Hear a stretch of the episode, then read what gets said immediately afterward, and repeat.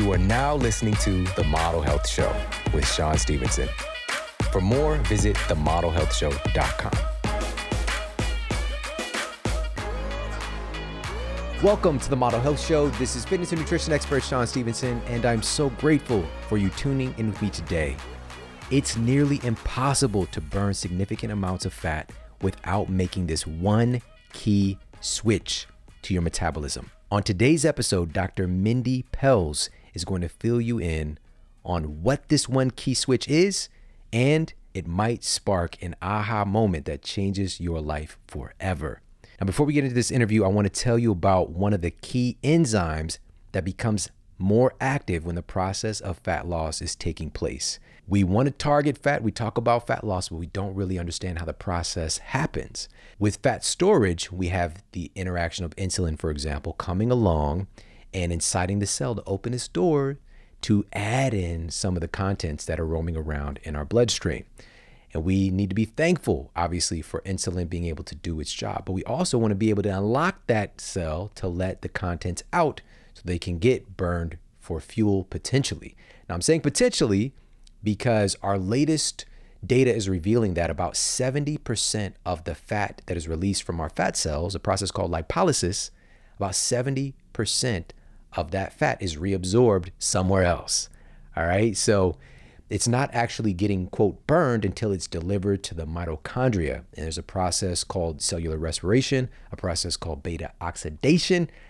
All right. There's so many amazing things that the human body is able to do. But first and foremost, the priority for our cellular function is survival. All right. It's all going to be based on what our bodies, our cells perceive we need in order to survive, in order to elicit optimal function. And so it's not a bad thing that things are getting reabsorbed. It's just part of the process. But we want to, of course, knock over that first domino, right? We can't start the process of fat loss without lipolysis. And a key enzyme that incites our fat cells to release their contents is called hormone sensitive lipase or HSL. Now, HSL is going to be turned on through the metabolic switchover that Dr. Pelz is going to share with you. And it just happens automatically once we do this particular thing. Now, we've also recently discovered that there are some things nutritionally that we can actually take, that we can enjoy, that we can sip on, that can incite the activity of hormone sensitive lipase as well. According to a study published in the journal Phytonutrient Research, this remarkable tea, storied, long storied tea that's been utilized for centuries, it's called pu'er, is one of the rare nutrient sources that has a direct, significant influence on this enzyme that unlocks our fat cells so that the contents can be used for fuel. Again, it's called hormone sensitive lipase. Now, what if we just happen to be talking about the subject of fasting and intermittent fasting that's become so popular today in some circles. Now, society wide, we still have a lot of work to do to provide adequate education around these subjects. But if we're going to be utilizing something like intermittent fasting, we want to make sure that we're retaining our valuable muscle tissue and utilizing stored body fat for energy. And this is where a teacher like Dr. Mindy Pelz can come in to really guide us on the most practical ways to go about that.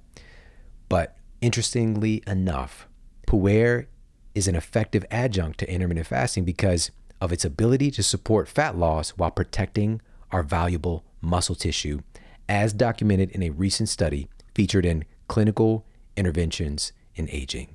Plus, to top it all off, the researchers found that pu'er is proven to enhance our body's capacity to scavenge free radicals and eliminate cellular waste products.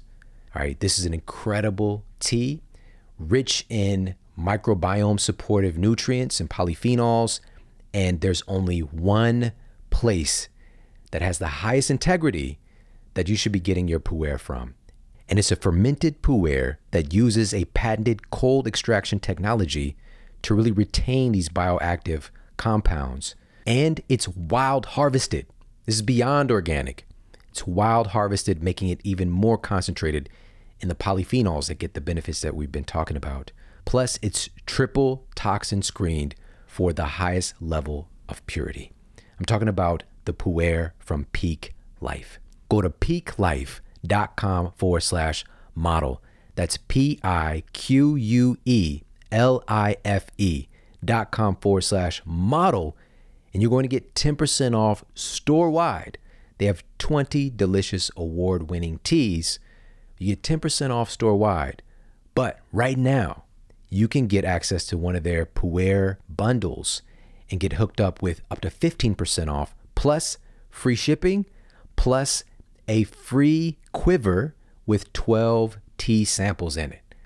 All right. They are hooking you up. Again, go to piquelife.com forward slash model. That's P I Q U E L I F E dot com forward slash model. And now let's get to the Apple Podcast review of the week. Another five star review titled Most Understandable, Comprehensive Research Based Health Information by Jams83. The Model Health Show earns its five star rating for many reasons. The format is user friendly and well organized. We admire the variety of guests he hosts with a broad range of topics. In addition to the superior guest and superb host, the Model Health Show site offers a summary of all podcasts with a list of available products that were referenced in the podcast, as well as the transcripts for each podcast. The Model Health Show is an exceptional program. I felt that. That's so incredible. Thank you so much for sharing that review over on Apple Podcasts. It truly means the world to me. And if you yet to do so, please, whatever platform that you're listening on, leave a review for the Model Health Show.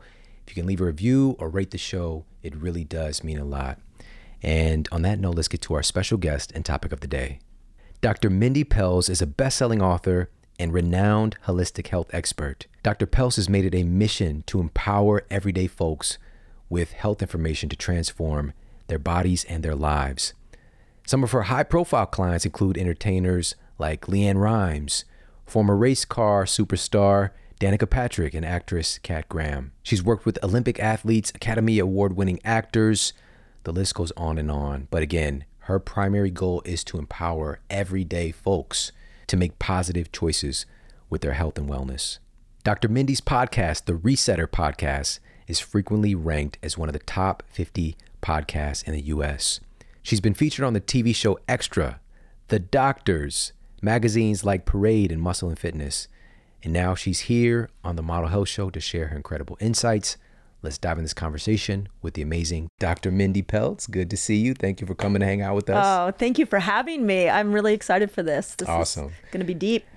Deep, yes, key words. Before we got started, you know, we're already getting very deep. Yeah. But I want to start off by talking about a wonderful analogy that you gave mm-hmm. in your book, connecting the human body to a hybrid car mm-hmm. in many mm-hmm. ways and it made yeah. complete sense when you shared that analogy what did you mean by that yeah you know what has been so fascinating to me in just researching you know fasting and watching the application of it is that i don't know why it's taking us till 2023 to realize that we have two metabolisms mm. and one of them we activate when we eat and one of them we activate when we don't eat and it's just like a hybrid car you know you've got the electrical piece and you have the gas piece and and our human body is like that mm. but if you i mean you think about this like we have been debating nutrition and what's the best diet for the human and and it's taken us till this moment to go and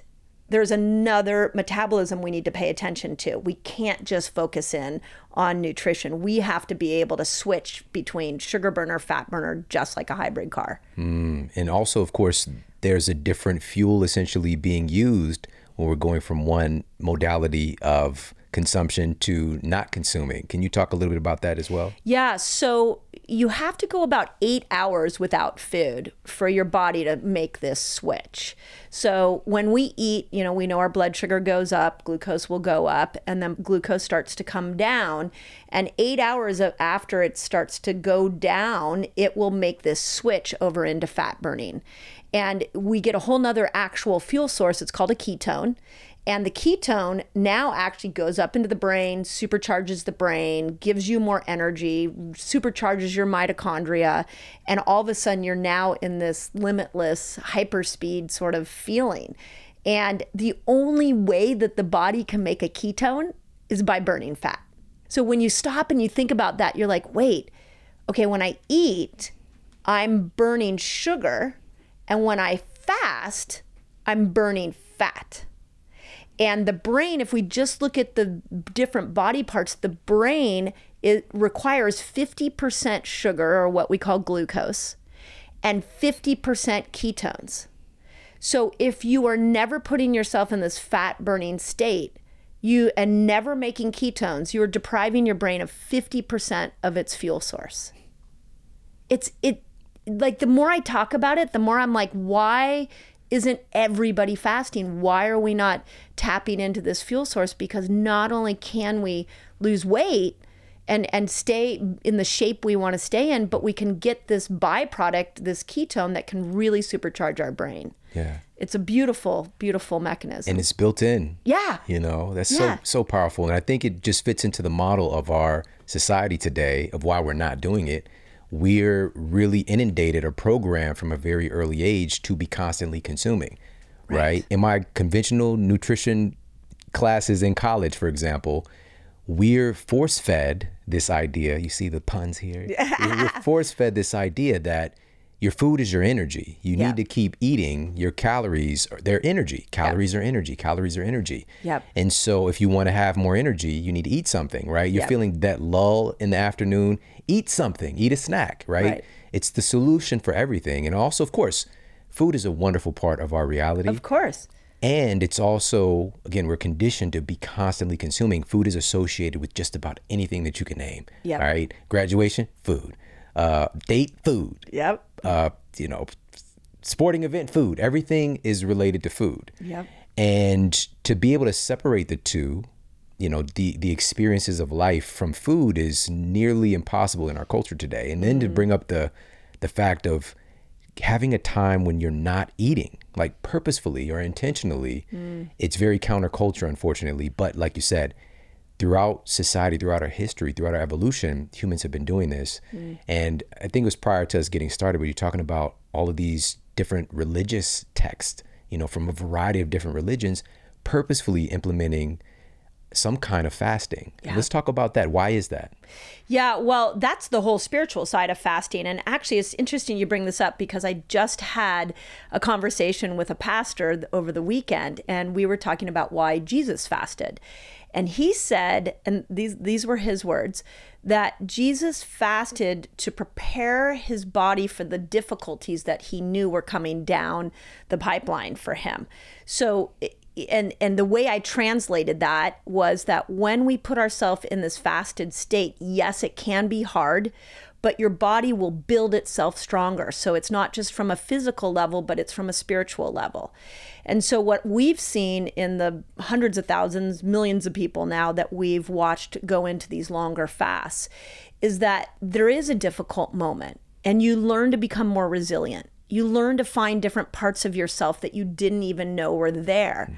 But then, if you stay in that fast long enough, there is incredible spiritual insight that you will get. And the analogy that I always use is I had uh, my daughter's 23 years old, and when she went through a really difficult time during COVID, and you know, with the being a college student and the pandemic was really tough, and I we were really worried about her, and I couldn't quite connect to her. I couldn't get find her heart, and my husband and I were debating: do we need to bring her home from college? Like we knew something was off, and so I fasted, and I I just decided I was going to search for the a- answer in a fasted state.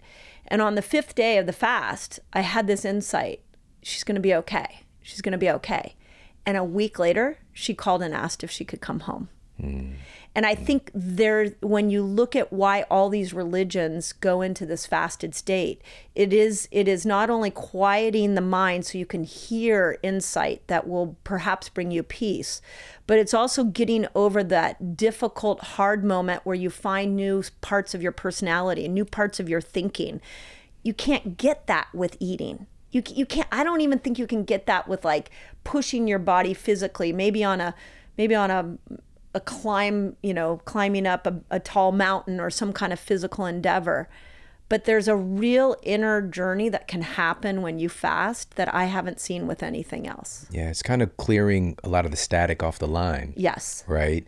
And if you think about another framework, which is something like Ramadan, for example, which Yeah. would be akin more to like an intermittent fast. Yes, yeah, You or a dry fast. Actually, a lot we we have a lot of great research from Ramadan around the what dry fasting can do. Can you articulate that a little bit more? Yeah. So and and I don't I didn't write about dry fasting and, in Fast Like a Girl because it, it gets abused, but Ramadan is um, no food, no water.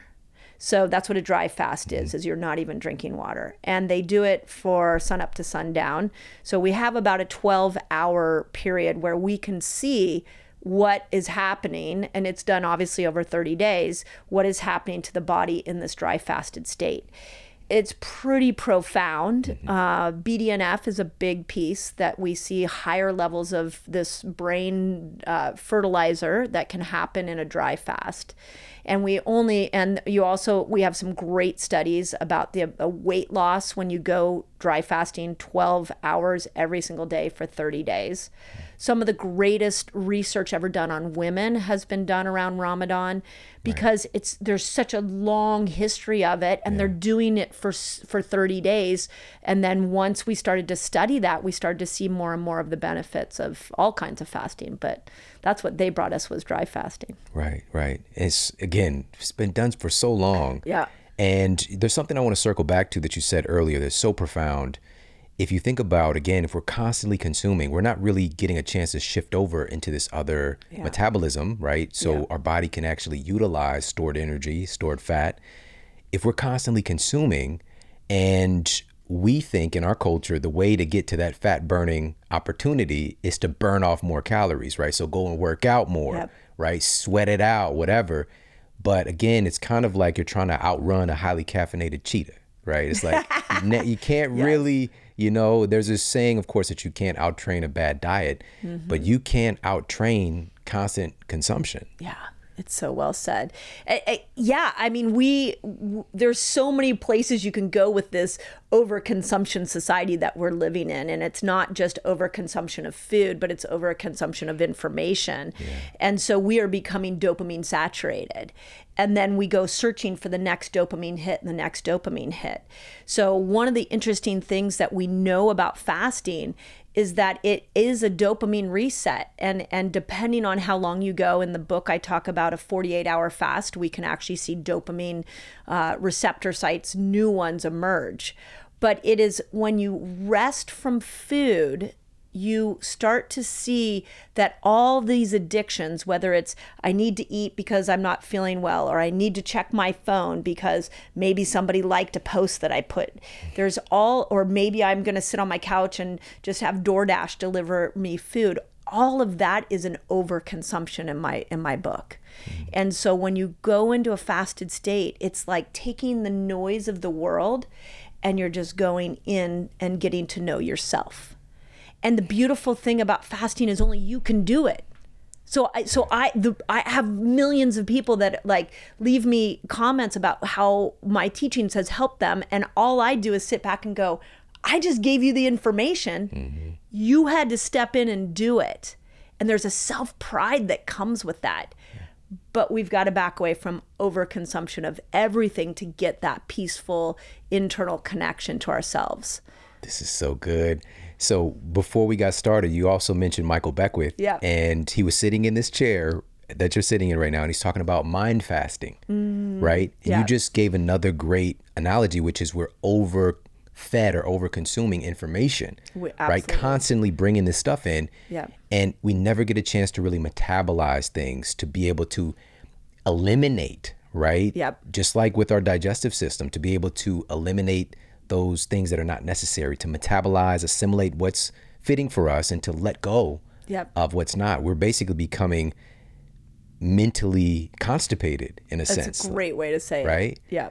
So yeah. yeah and it, you know I, as an author i don't know if you if you go through this process but um, i'm in the process of writing my next book and i'm finding that i'm putting the phone down more i'm stopping the constant influx of information because i need to just sit with the information that's moving through me and if we're always putting it in there's no room for it for our brain to just let it sort of pan out in our own mind and let ourselves daydream and let ourselves just sort of open up our thoughts. Mm-hmm.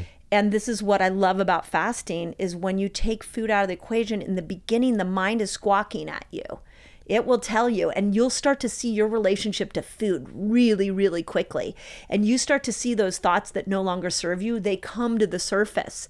And you're they're there for you to either release or to work through, but you can't get that if you're constantly putting food in your mouth. You, you, it's like you're constantly giving yourself a dopamine hit and you you almost don't know yourself. Mm. And fasting is a door in to understanding what's holding you back what thoughts you need to overcome how resilient you are and then there's this peace that comes over and a knowing you get to just see yourself from a whole new angle. It's it's it's incredible I, I I each time i talk about it i'm like why is not why is the world not doing this Yeah. Just look at the results. Right. You know, look at our state of health and, and mental health Yeah. in our society today is because we're not doing these things that in many ways we also talked about Bruce Lipton. We talked about so much before we got started. we talked about Bruce Lipton as well. And I would believe that our genes expect us to do these things. Like our genes are really primed for that. You also mentioned this in the book as well, that our thrifty genes, Yeah. right? And just kind of how we evolved. Our genes have not changed dramatically in the last 10,000 plus years. Nope. But yet, what we're fed, another idea that we're force fed, which is crazy. This is happening just even recently. It's been a shift back to obesity is caused primarily by your genetics right right? You saw that stuff, you know, 60 Minutes report and all that stuff. It's just, it's so unfortunate. Yeah, you know the. oh, I have so much to say on the on Say where it. we're, where we're going with obesity, and and here's here's uh, here's I'm going to kindly say this that we can't normalize obesity. We can't just because more people are becoming obese. That doesn't mean that that's the path that humans are supposed to go. Now, I will take what I say is that if you are look in the mirror, you're carrying extra weight and you love your body. You are you are not saying mean things to yourself when you look in the mirror. And your blood work shows me that your hemoglobin A1C, your glucose, your insulin, your CRP, all your metabolic markers are okay. Then I don't care how much weight you're carrying. But that's not happening. And so we're normalizing obesity. Meanwhile, people are not feeling good in their own skin. And we have this metabolic mess that the world is in that is not only contributing to all of our healthcare expend, you know, increases, but we could take it down to COVID and the immune system. You got to have your metabolic balance in order in order for your immune system to be up in order for your brain to function right in order for you to stay off medications. Metabolic health is at the core of everything we need to do as humans to prevent disease to stop the acceleration of this chronic disease issue that we've got in our in our country. So i'm i'm not a fan of of normalizing obesity as and i know that's not like I want to be compassionate to humans that I'm not saying everybody needs to be a certain number on the scale, but we do have a responsibility to try to be the best version of ourselves metabolically that we can in order to stay out of of the disease care system. Yeah. It's, it's not just hearsay or theory. This is putting our bodies into a very dangerous state That's when we're right. venturing into being significantly overweight or obese. Yeah. It's a primary causative agent for nine of the 10 leading causes of death in the United States. Right. And there's even a strong connection to the 10th one as well, which is accidents. I just shared recently on an episode of the show, and we'll put one of the uh, studies up for folks. But even being in a car accident, for example, folks that are in that obese BMI range mm-hmm. have like 60% higher risk of severe injuries or severe outcomes, even in the context of having an automobile accident. And it's because of how our immune system is responding. That's ah, right. and so when we are in this kind of already chronic state of inflammation, our immune system is just in a tizzy because these fat cells are sending out a false distress signal, essentially that we're we're carrying an infection constantly. This is not okay. It's not safe. It's not a safe state to be in. No. Now, we're saying the same thing again here. this is not about all of us fitting into some silly ass cookie cutter like you're supposed to have some kind of bo- body type or whatever. Exactly. It's not about that. It's about us being healthy. Yep. And we know we know what that means. We know what it's like when a family member or ourselves are venturing into obesity. We know we're not we we know we're not in a state where we're feeling good, tending tending to not feel good good about ourselves, but also dramatically increasing the risk of things going wrong, whether it's with our heart health, whether it's with, you know, diabetes, vision loss, the list goes on and on and on. And so what we want is to create a condition or culture where health is normalized. That's right. Right? Right now we're living in a culture where just within the next 5 years here now, we're looking at 50% obesity Yep. rate in the United States. That's insane. Right. But it's genes that's causing it, right? That's that's the framework that we're going back to again, which is so unfortunate because if it was a genetic issue, this would have happened a long time ago because our genes don't change like that fast. What's changed is our environment That's the right. last 40, 50 years. It's not our genes. Yep. Yeah, it's so well said, and I and that is, I think you bring up such a valid point that we, as a culture, we have to just stop for a moment and say the goal is not to all look, you know, fit into our skinny jeans. That's not the goal. But the goal is to be metabolically healthy. And I don't know, I I think genetically, we all, our metabolic health will have a different number on the scale. Right. Um, and so we we got to get away from the scale, which is why I love glucose monitors and I love lab work, yearly lab work. Like hemoglobin A1C is a phenomenal thing to look at on a yearly basis.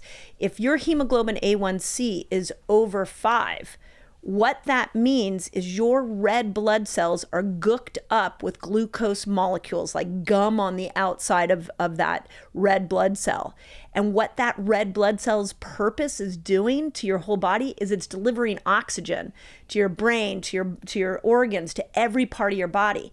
So if it's gummed up with glucose and sugar, that's the, a process called glycation, then it can't get oxygen to certain parts of your body, which means those parts are going to start to decay.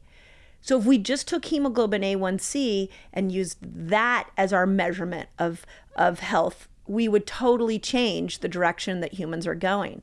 But instead, we're we're using the scale. We're we're normalizing higher numbers. I mean, I can even say when I go into stores to buy clothes now, the you know the the the size I used to be actually now is completely different because all of the clothes is getting bigger and bigger and bigger and we're changing just the size alone to fit this obesity issue that's happening and it, it's at so many levels we need to shake this up and come back to some normalcy around metabolic health Yeah, you know, I feel that whenever a problem is presented, there's a mm-hmm. solution that's like it's two two sides of the same coin. Yeah. And so having platforms like this and what you've created as well at the same time, there's like this grow this surge, this growing number of people who are connecting with this kind of information, who are being becoming more empowered, who are transforming their health, Yep. looking out for their family in a different way, and, and uplifting their communities, right? So although things look a little bit bleak,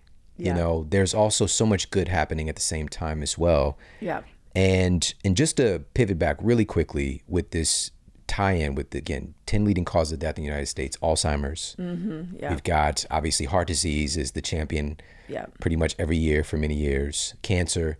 I've got a family member who was recently diagnosed with uh, an endometrial cancer Mm. and being obese, there's a seven times higher risk of endometrial cancer wow and she's been obese for decades. Yeah. Right. And it is probably the most connected as far as all the different types of cancer, which there's two times higher risk of breast cancer, two to three times. The list goes on and on. Yeah. But in particular, for that form of cancer, it's so tied to obesity.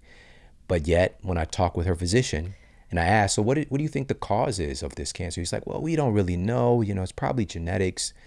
this asshole didn't even, he didn't do a gene panel. I was just gonna he Didn't, he didn't look at her genetics. He just said it Yeah. right? He didn't talk about the fact that she's been obese for decades. Yeah. He didn't he didn't talk about the fact that she's been eating processed foods and soda like drinking soda like it's water for decades. That she's been smoking since she was 12 years old. Yeah. So decades. He didn't talk about any of that stuff or the trauma that she's gone through Yeah. in her life again and again and again.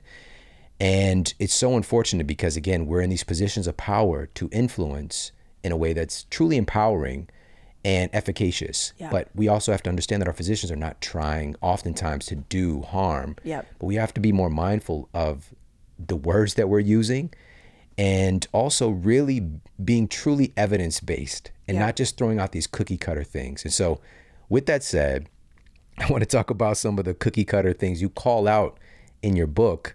You talk about the failed five, right? So these different, when we were wanting to get healthy, we're wanting to get our weight under control. These are the things we tend to turn to. Yep. But again, you call them the failed five. So let's go through some of these. Number one is calorie restriction diets. Yeah, calorie restriction. Ah, my favorite one to go after. I think the easiest way to understand calorie in, calorie out is that what we've been doing in the weight loss movement is we've been trying to bring our calories down and exercise more. So we have more of a calorie output and less of a calorie input. And what that does is it changes your set point. So the example that I use is if you are eating a thousand calories every single day and you are exercising 500 then all of a sudden and that's pretty low but your your your out your set point is 500 is the delta of 500 calories in order to stay at the weight you want, you have to constantly, every day, make sure that you stay at a thousand calories coming in and that you output 500 in order to keep your weight where you want it to be. And it's called a set point. Uh, Jason Fung was the first one in Obesity Code that brought that to our attention that this is why diets don't work. You go on you restrict your calories you change your set point and then you go on vacation and now your your your set point is at 2000 calories. You're not working out you're eating more and you gain weight. So we the calorie in calorie out doesn't work. Weight loss is a hormonal issue. It is not a calorie issue Mm.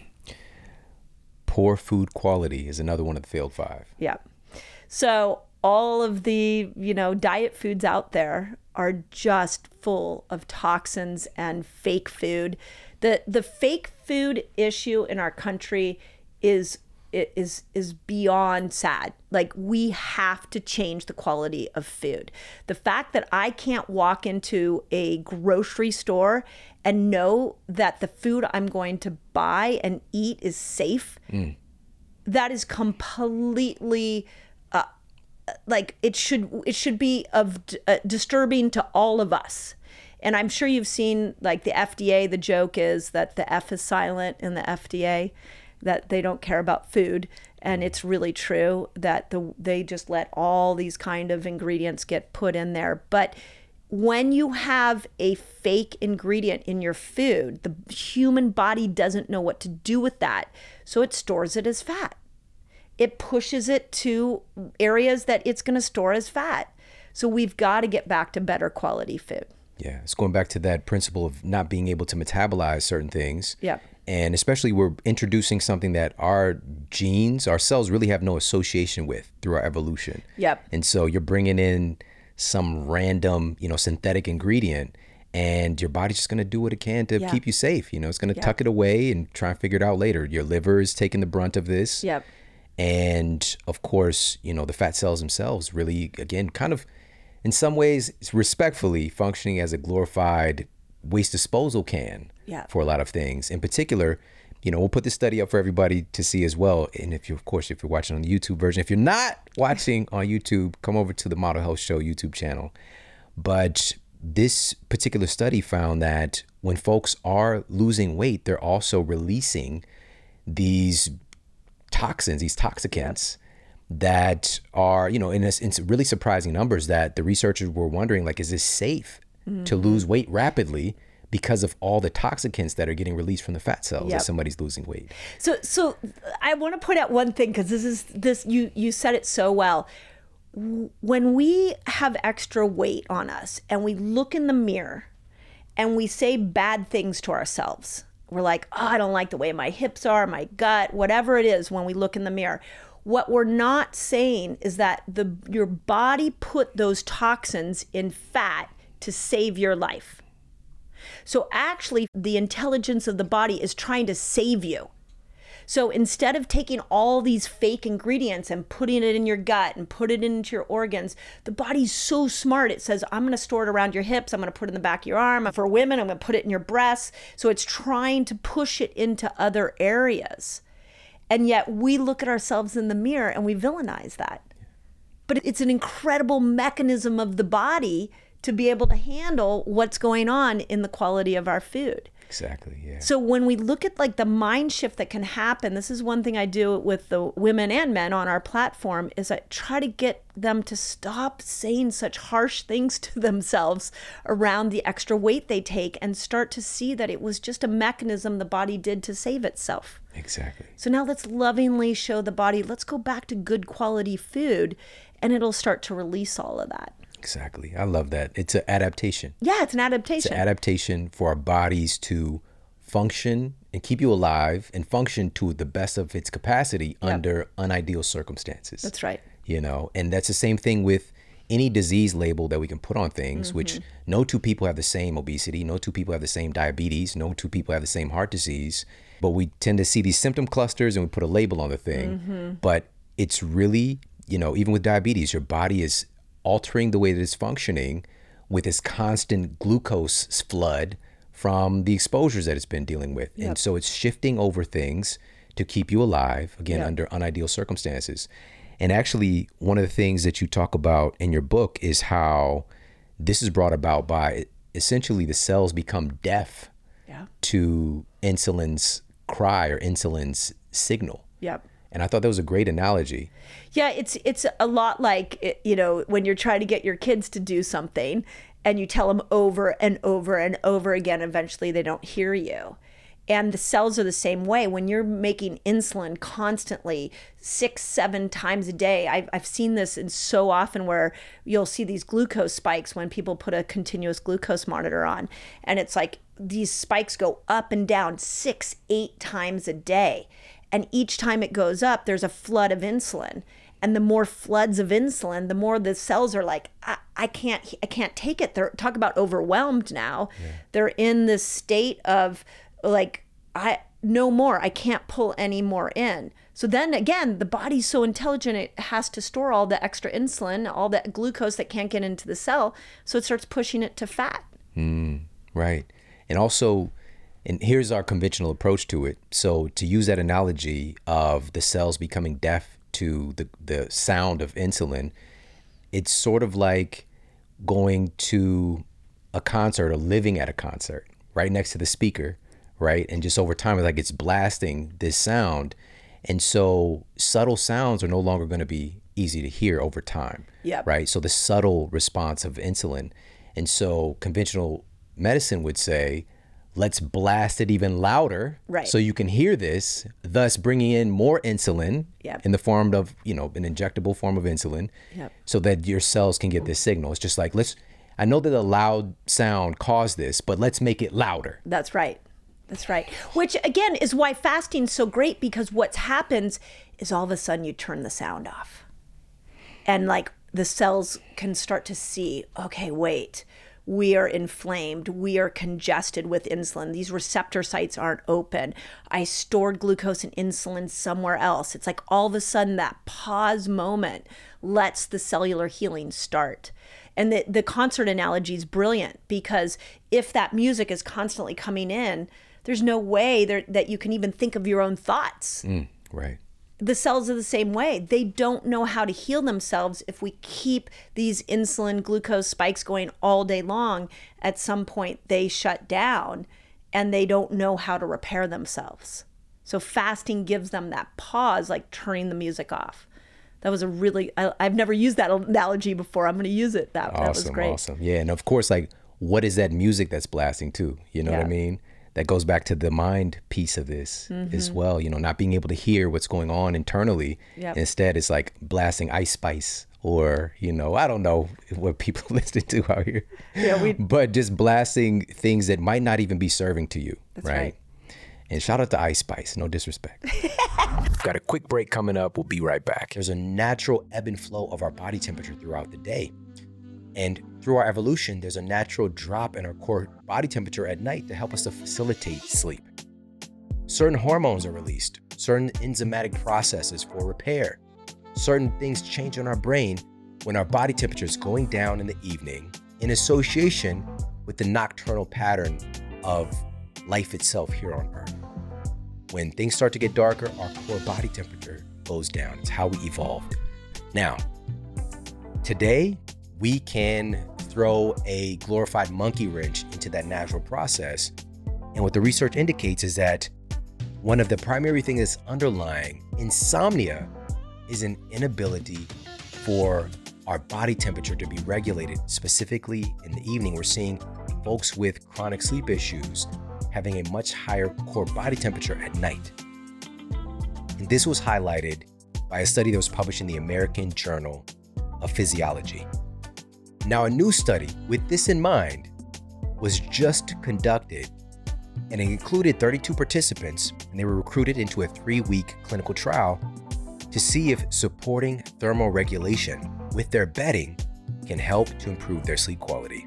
Now, the researchers took subjective and objective data monitoring their sleep with devices to see the impact of their sleep conditions.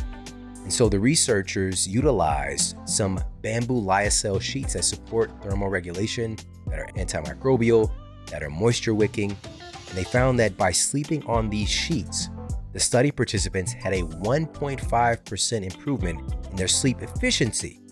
What does that mean? What does that equate to? That's equating to an additional 7.2 more minutes of restorative sleep per night. Now, what if we stretch that out? We're talking 43 extra hours of sleep per year. They're still doing the same activity, still in the same bed, but not getting optimal sleep. There's a difference between getting restorative sleep and just being unconscious or just being in the bed.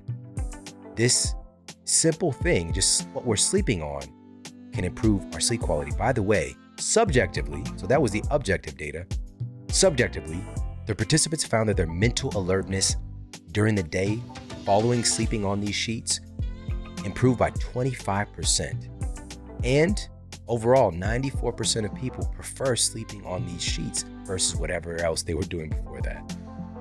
Now, these sheets are from Ettitude, and these are my favorite. I love these sheets so much. I didn't know that this was even a thing. I didn't know that this existed, that this mattered so much. But once you sleep on these sheets, you truly understand why.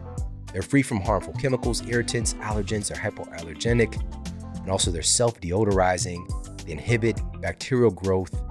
They're breathable, moisture wicking, also supports thermal regulation. But something truly special, because I love these sheets so much, I actually reached out and connected with these folks, and I got a 15% off discount for our audience here. So go to ettitude.com forward slash model. That's E T T I T U D E dot com forward slash model.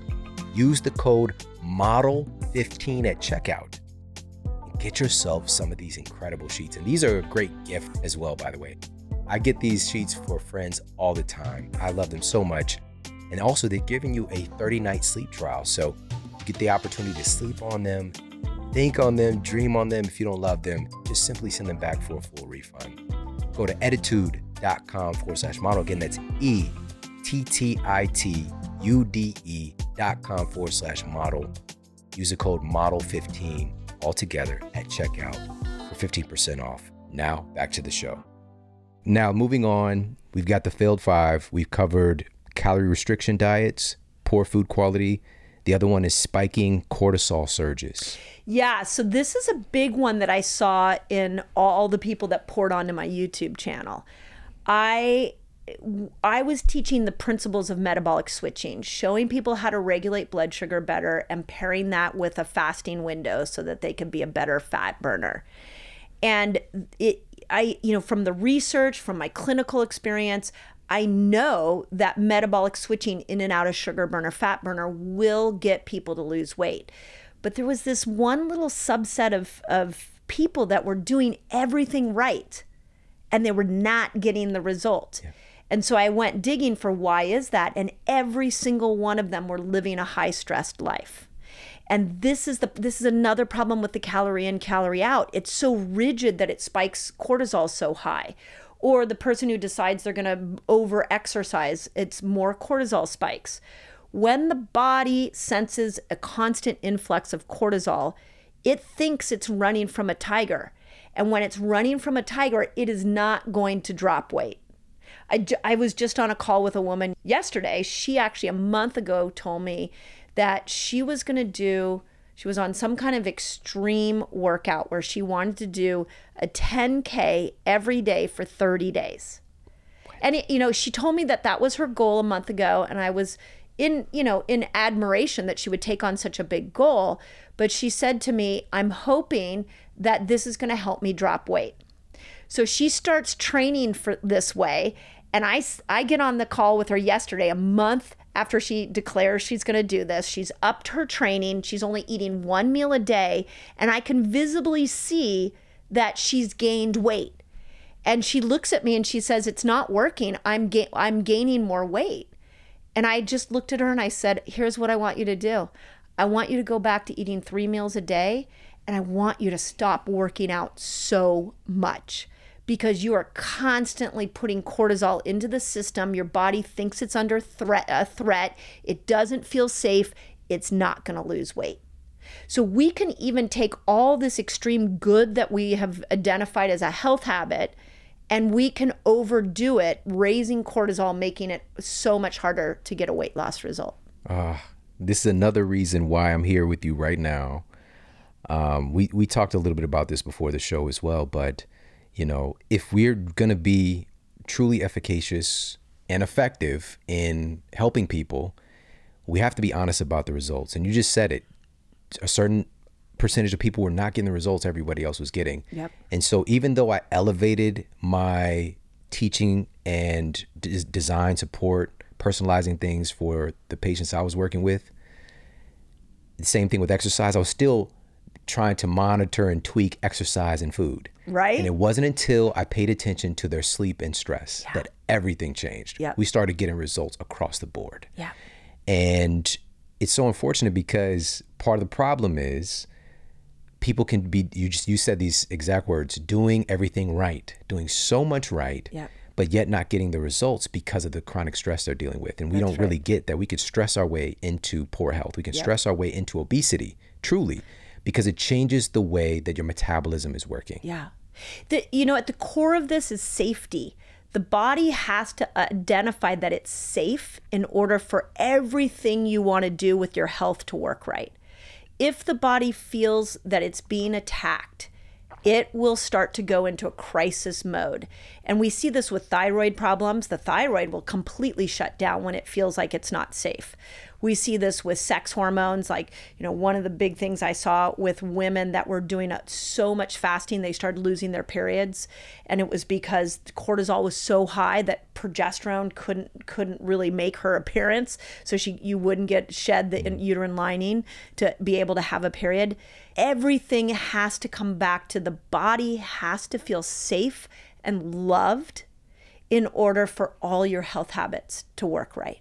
Mm-hmm. So when we look at the at the person who is in this rigid diet place, who is over exercising, who is saying horrible things to themselves, who is who is constantly working on social media, you know, everything we're seeing in our culture right now, the body's not safe.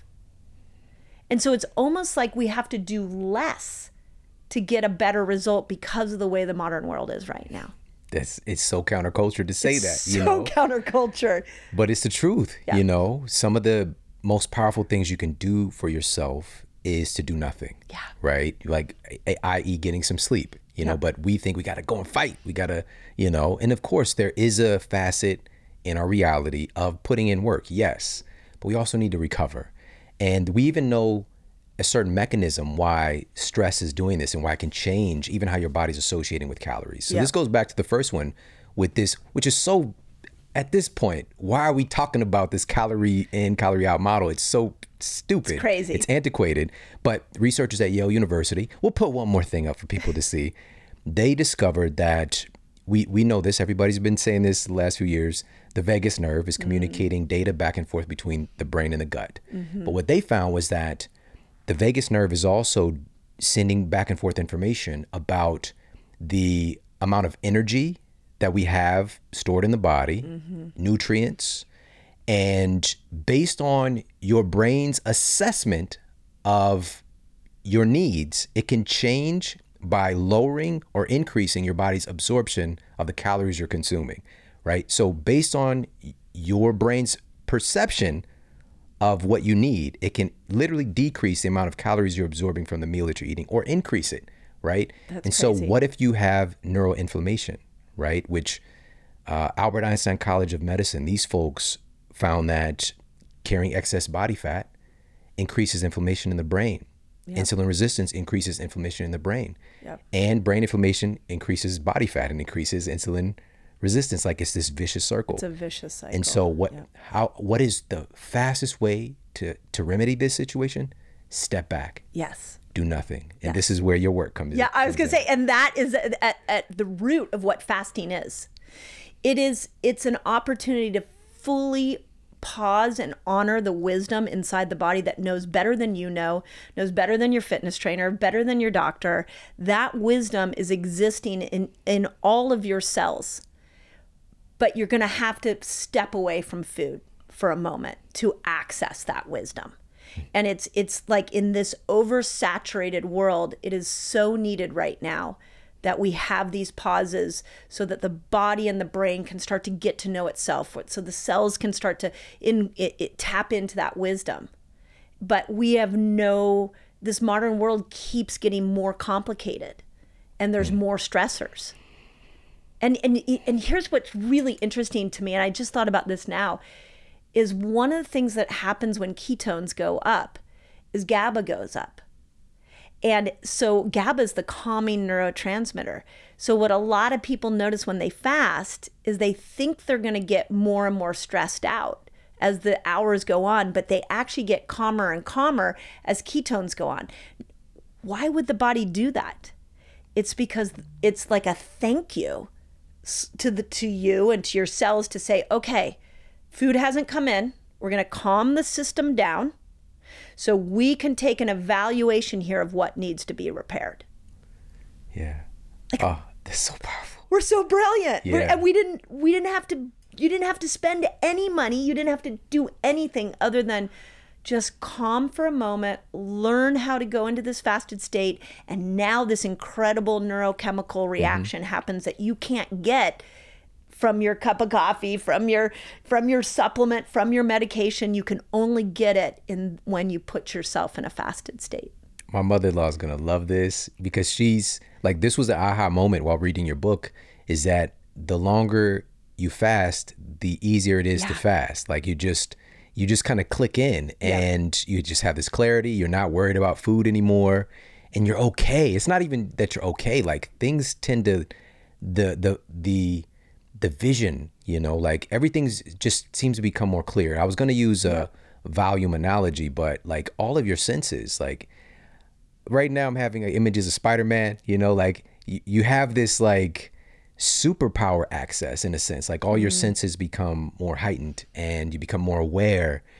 And I want to circle back actually, we'll we'll talk about this in a moment because I want to finish this, but I want to talk about some of those specific benefits that we Yeah. see when fasting. But just to close things out with the failed five, exposure number four is exposure to toxic ingredients, which you talked about a little bit already, obesogens. Obesogens, yeah. Yeah. Do you know? I don't know if you know this from the books you've written, but on Amazon it'll tell you what on the the ebook what the most highlighted sections were.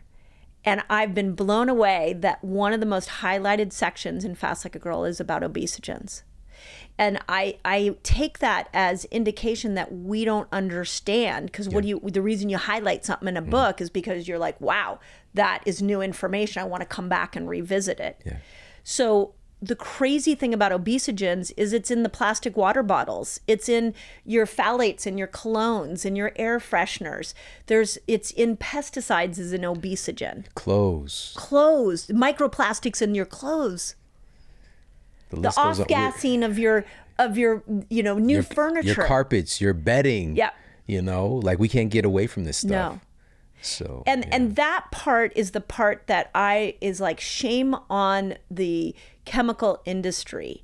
We are we are literally killing humans right now because of all of these chemicals that are out there and we don't even realize it. So toxins, that's why I had to put it in the failed 5 is like who would ever think that maybe that cologne you've been wearing for years and years and years is actually now caught up to you and is blocking receptor sites and affecting or making you insulin resistant. Mm, that Axe body spray. The is, Axe, yeah. is cutting off your ability to burn fat. Yep. This Axe. Guys, I hope you got that. That's great. so listen, you know, again, th- but this is this is another great thing about your work. You circle it back to empowerment because we want to be aware that things these things are happening. Yep. But we live in the world. And if we give our bodies opportunity, we can adapt far better. Yes. Right. And again, be able to give our organs and ourselves the opportunity to properly metabolize the stuff that we're going to be exposed to. And this isn't to say you can't have your smell good, whatever. But if you got that plus the 20 other chemicals, you know, com- chemical complexes, not just sing- singular chemicals, but with the body washes and the deodorants and all this stuff that are, you know, coming along with all these newly invented synthetic chemicals that are not tested by the the letter the letter guys, the Letterman folks, the FDA, you know. and um, you know, but here's the thing again, when it boils down to it, we have the opportunity to improve. So the final one here with the failed five is one size fits all approaches, which we've been uh, unpacking a little bit Yeah. already. It's such a it's such an important point because what do we do as a culture, especially as women? What we do is we watch a friend go on a diet and we're like, "Oh, that worked for you? Okay, I'm going to do that." Or I see it a lot in like heterosexual couples where all they'll start to fast together and the husband because men can drop weight much quicker with fasting than women, and all of a sudden the woman's like, "Wait a second, you're fasting 15 hours." you're you just lost 20 pounds and I've been doing the same fasting and I've only lost a pound. And then we turn on ourselves and we think it's our fault. We think we were something we're doing is wrong. But there's only one way to great health and it's your way. And you're going to have to find that, which is not the easy answer. It's much easier for me to write a book saying, here's the cookie cutter formula on how you should lose weight. But that's not what Fast Like a Girl was. It was, it's a, here are your options. Here's what you're going to need to play with. Now go play with it and see what kind of result you get but please get your head out of the diet your friend's doing or your husband's doing or what the commercials are saying because you've got to find your rhythm. And I don't know where we thought there's a one size fits all diet approach. It's the marketing, you know. Yeah. And if you could, this is a good spot to dive in and talk about this fasting like a girl. And what are some of the things to consider for women when it comes to fasting as opposed to men? Again, we tend to have this one size fits all approach. These protocol, a general protocol, is going to tend to work better for most men consistently. You know, a one not a one size fits all, but less tweaking, less things to pay attention to. What are some of the factors to consider for women? Yeah, I think the biggest difference between men and women that I'm trying to bring to the world is that men are really driven by one hormone, testosterone. And you all get pulses of testosterone in a 24 hour cycle. In fact, they believe like every 15 minutes you're getting a pulse of testosterone. Testosterone will go up to the brain and convert into estrogen. So when we look at a man's body, all you've got to think about is okay, let me make testosterone, and all the other hormones will come into play. And when we look at fasting, it's 13 hours, 15 hours, you all can get an increase of about a 1300% increase in testosterone. 24 hours of a fast, and we see a 2000 increase in testosterone in a man's body. It's very simple. Women were not that way. So we have three hormones and they're all made within the ovaries. So we have to tend to all three of these hormones. Testosterone's one of them, obviously, estrogen and progesterone. But where fasting started to trip up a lot of women is that estrogen loves when you fast. Estrogen wants glucose to be lower, wants insulin to be down. When you go into the keto diet, when you go into a fasted state and you're trying to glorify estrogen and make her, you know, bring in more estrogen like menopausal women or perimenopausal women, um, fasting's amazing and it will really help that journey into beyond your 40s with perimenopause and menopause. But progesterone's completely the different is the opposite.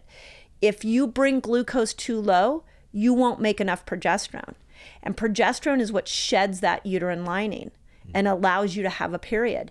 Progesterone also stimulates GABA and keeps you calm. So, what I noticed on my YouTube channel was there was a pattern with all these people doing one meal a day, which came out of Jason Fung's work, the obesity code. He got this whole, the whole world fasting. They were losing tons of weight, but women were losing their hair, they were losing their periods, anxiety was going through the roof. And those were the women that were doing one meal a day over and over and over again, never varying it. So, they tanked their progesterone. And so they lost their cycle. And now all of a sudden, their whole health was out of balance. So it's really progesterone that's the problem. And what has been so interesting to me with the book coming out is how many 20 and 30 year olds right now don't have a period. And that is a, that is a should be of major concern to all of us. And largely it's because cortisol is going up these women are in more calorie restriction, so we're bringing blood sugar down and progesterone's out. It, it can't show up. And now we've got anxiety through the roof. We've got cycles that are off. We've got a major health problem because of progesterone. That's the one that has to be different when we fast. Wow. Now, again, I know that this is not going to be a specific across the board recommendation, but if we can just give a general for women who are experiencing a cycle still mm-hmm. and which again all women are still all of us even men have cycles in some way. That's right yeah. But we're just talking about a, a 28 we'll just say a 28 day menstrual cycle. Yep. So during the phase w- when does it change when we have the progesterone needing to start to rise? What adjustment would be made at that point with fasting? Yeah so the easiest way to look at this is it's the week before a woman has her period, so about day 20. Okay. And here's what's so interesting is that what our the brilliant body does is it actually makes you more insulin resistant the week before your period. Why would it make you more insulin mm. resistant? It needs glucose to be higher. The other thing is every woman will tell you she craves more carbs the week before her period. Why? It's not undisciplined. It's because the body needs glucose to make progesterone.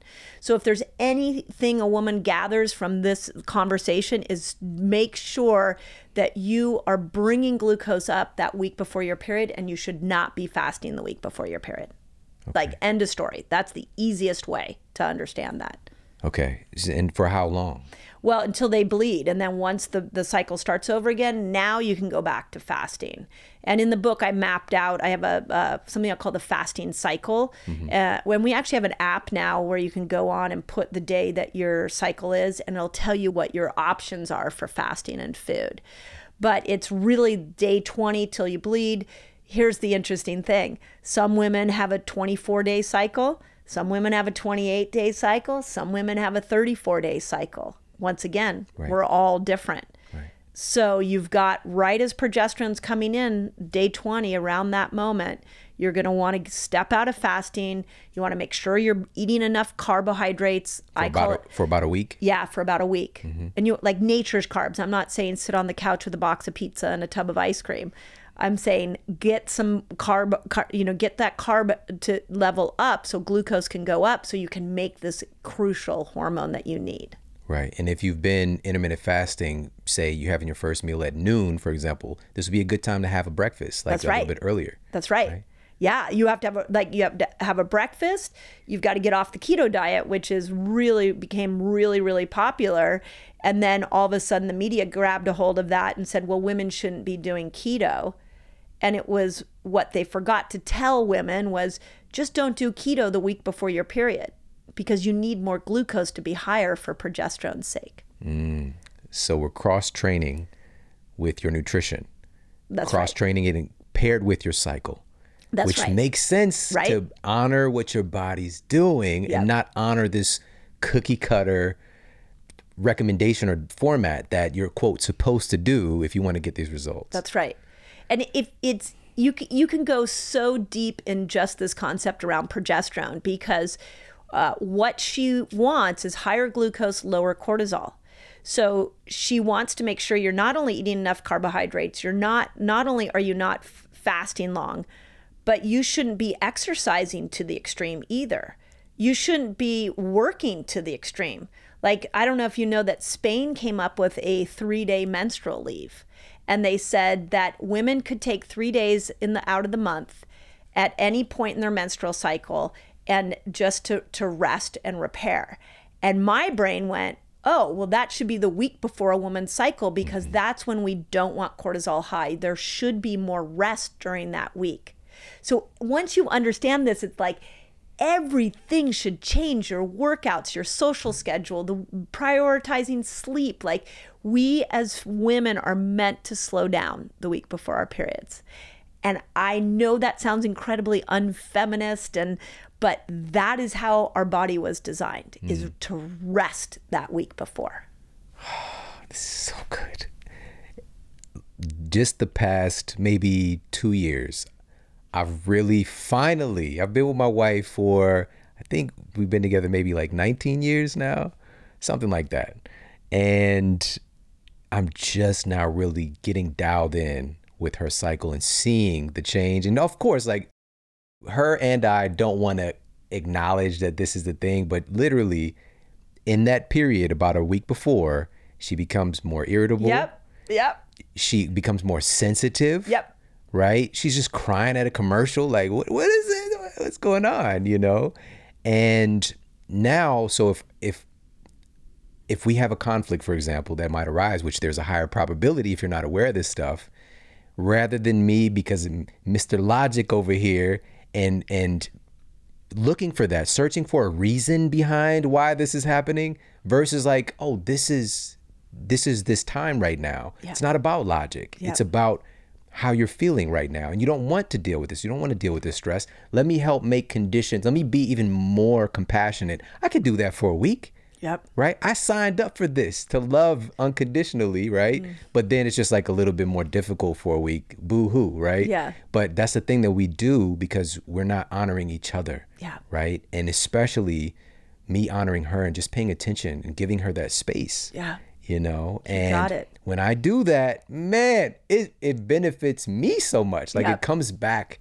But it's just, you know, again, our cultures pulled us away from paying attention to ourselves and Yep. paying attention to each other. Yeah. You know. So well said. So in the book, I call that the nurture phase. And the reason I wanted to call it the nurture phase is because I wanted women to understand that that week before her period, she needs to first nurture herself. But what you just said and what I heard and what you said was you're that's the time to nurture your wife.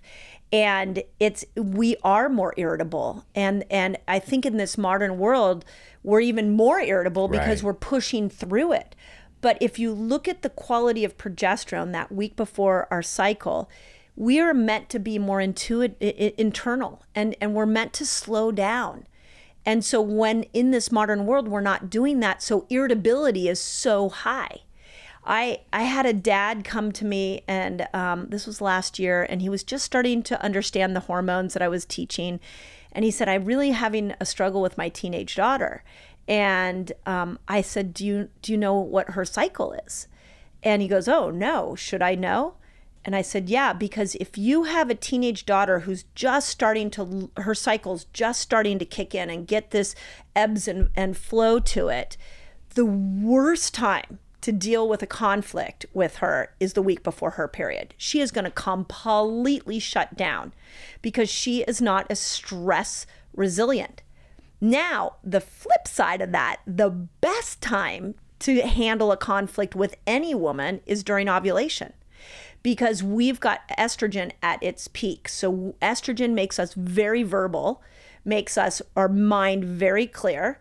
We have testosterone at its peak between day 10 and day 15, which gives us motivation to actually work out a conflict with you. And we have a little bit of progesterone, so we're a little bit calm, calmer. So they're actually, once you start to look at the cycle, you go, oh, a woman is best to handle a, a tough situation during ovulation and then she needs to, you need to give her rest and recovery and nurture the week before her cycle and once you understand that your communication goes through the roof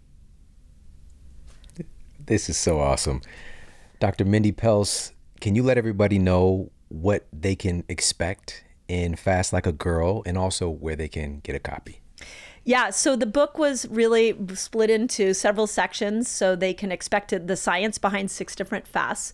I even tell men like the first section is really, you know, you can understand fasting hopefully at the deepest level possible.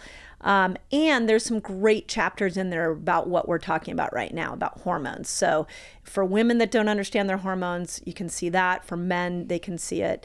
Um, and then in the end, I really give an application of like you can, there's a 30 day fasting reset so you can kind of play with these principles. Um, but otherwise, yeah, you can find me. Go to drmindypelz.com. I've uh, I put out new videos on YouTube all the time, so you can go to my YouTube channel. I've got a podcast. I'm kind of everywhere now. Awesome. And by the way, the icing on the cake for you being here, shout out to Mama Thorpe, my videographer Connor, his mom, huge fan of your work. And, mm. you know, again, your YouTube channel is ridiculously valuable. Mm, so great resource for everybody. And pick up Fast Like a Girl anywhere that books are sold. And this is not, again, this is not just for women, by right. the way if you know a woman, you yes. probably want to read this book, but also just the information. I was having aha moments throughout just, you know, re- reading through the book, but also giving the strategy, helping people to personalize things. Yeah. That's the ultimate. That's when you crack the code. It's a it's a personal code. That's Your right. code is different. So you know? well said. And uh, again, just thank you so much for the work that you're doing. It's just phenomenal. Thank oh, you. Thank you. I I loved this conversation. So appreciate you. Awesome. I receive it. Dr. Mindy Pelz, everybody. This is the end of the age of cookie cutter. Unless you're making cookies, we need to stop using cookie cutter approaches to our health and fitness. Personalization is the wave of the future and the now, but it depends on if you're connected to it. And being a listener of the Model Health Show, you definitely are. And I appreciate you so much for tuning in. Please pop over and check out Dr. Mindy Pelz on social media. Follow her. She's incredibly insightful. And of course, pick up a copy of her book for yourself and for somebody that you care about. We've got some epic masterclasses and world class guests coming your way very, very soon. So make sure to stay tuned. Take care, have an amazing day, and I'll talk with you soon. And for more after the show, make sure to head over to themodelhealthshow.com. That's where you can find all of the show notes. You can find transcriptions, videos for each episode. And if you got a comment, you can leave me a comment there as well. And please make sure to head over to iTunes and leave us a rating to let everybody know that the show is awesome. And I appreciate that so much. And take care. I promise to keep giving you more powerful, empowering, great content to help you transform your life. Thanks for tuning in.